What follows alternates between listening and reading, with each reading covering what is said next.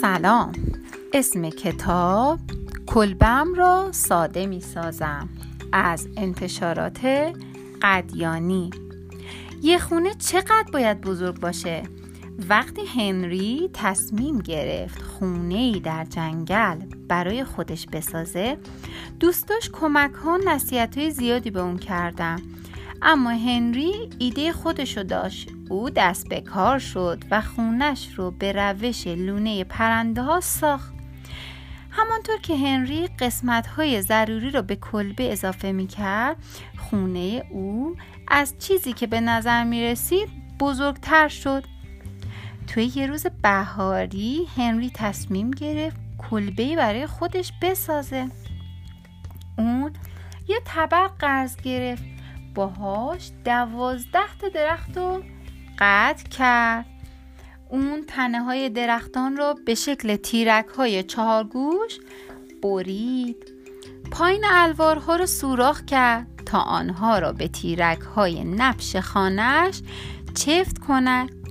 تیرک های نبش به الوارهای سقف خانه چفت شدن و الوارهای سقف خانه به الوارهای سقف شیروانی. در ماه آوریل دوستش امرسون در علم کردن الوارها به او کمک کرد و کار زیاد حسابی گرسنش کرد. او گفت هنری کلبت کوچکتر از آن است که بتوانیم در آن غذا بخوریم. هنری گفت کلبه من بزرگتر از چیزیه که به نظر می‌رسه. و دوستش رو به تکه زمین پشت کلبه هدایت کرد. جایی که هنری در آن کمی لوبیا کاشته بود. وقتی کلبم ساخته بشه اینجا می شود اتاق غذاخوری. در ماه مه هنری یک اتاقک چوبی کهنه خرید و تخته های آن را از هم باز کرد. او تخته ها را به کف، سقف و دیوارهای کلبش میخ کرد. هنری داشت آخرین تخته را به میخ وصل می کرد که دوستش الکات از راه رسید. او گفت هنری کلبت اونقدر تاریک است که نمی شود در آن کتاب خواند. هنری گفت کلبه من روشنتر از چیزی که به نظر می‌رسه. و دوستش را به قسمت آفتابگیر کنار گلبش برد. وقتی کلبم ساخته شود اینجا کتابخانه می شود. در ماه جوان هنری یک در جلوی کلبش نصب کرد. بعد دو تا پنجره قدیمی استفاده شده را روی دیواره های کنارش گذاشت. او برای دیوارها و بام کلبش تعدادی تخته های یک اندازه خرید.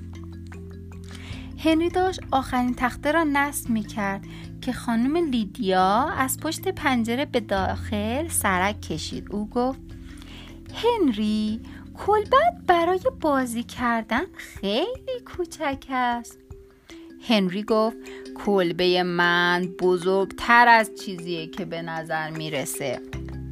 و خانم لیدیا را به فضای باز روبروی کلبه برد که باشی به جاده منحنی به یک برکه می‌رسید. وقتی کلبم ساخته شود اینجا اتاق بازی با راه پلی با شکوه می شود چهارم شوان هنری به کلبش اسباب کشی کرد. او در اتاق غذاخوریش لوبیا خورد. در کتابخانهش کتاب خواند. و جست و خیز کنان و چرخ زنان از راه پله های با شکوهش تا برکه پایین رفت. بعد که بارون شروع به باریدن کرد هنری دوان دوان به کلبش برگشت. او گفت کلبم بزرگتر از چیزیه که به نظر می‌رسه. وقتی بارون میاد می‌تونم اتاقم را تنم کنم. کلبه هنری هم یه داستان واقعیه که 150 سال پیش تو کانکورد ماساچوست زندگی می‌کرد. توی بیشه کنار آبگیر برای خودش یک کلبه ساخته بود. کلبه به عرض سه متر و طول چارانیم متر. که فقط یک تخت خواب و یک میز تحریر و یک میز غذاخوری و سه صندلی آن را پر کرده بودم. او به دلیل اینکه کلبش رو کوچیک ساخته بود که برای این بود که مجبور نباشه هزینه زیادی صرف کنه. اون پنجره آجور الوارهای دست دومم تهیه کرده بود تا براش ارزونتر تموم بشه و برای به جای کارگر و بنا خودش با کمک دوستاش کلبش رو ساخته بود. هنری توی واقعیت قبل از بارش برف و بارون برای اتاق شومینه و دودکشم ساخته بود. دیواراش هم دوقاب زده بود.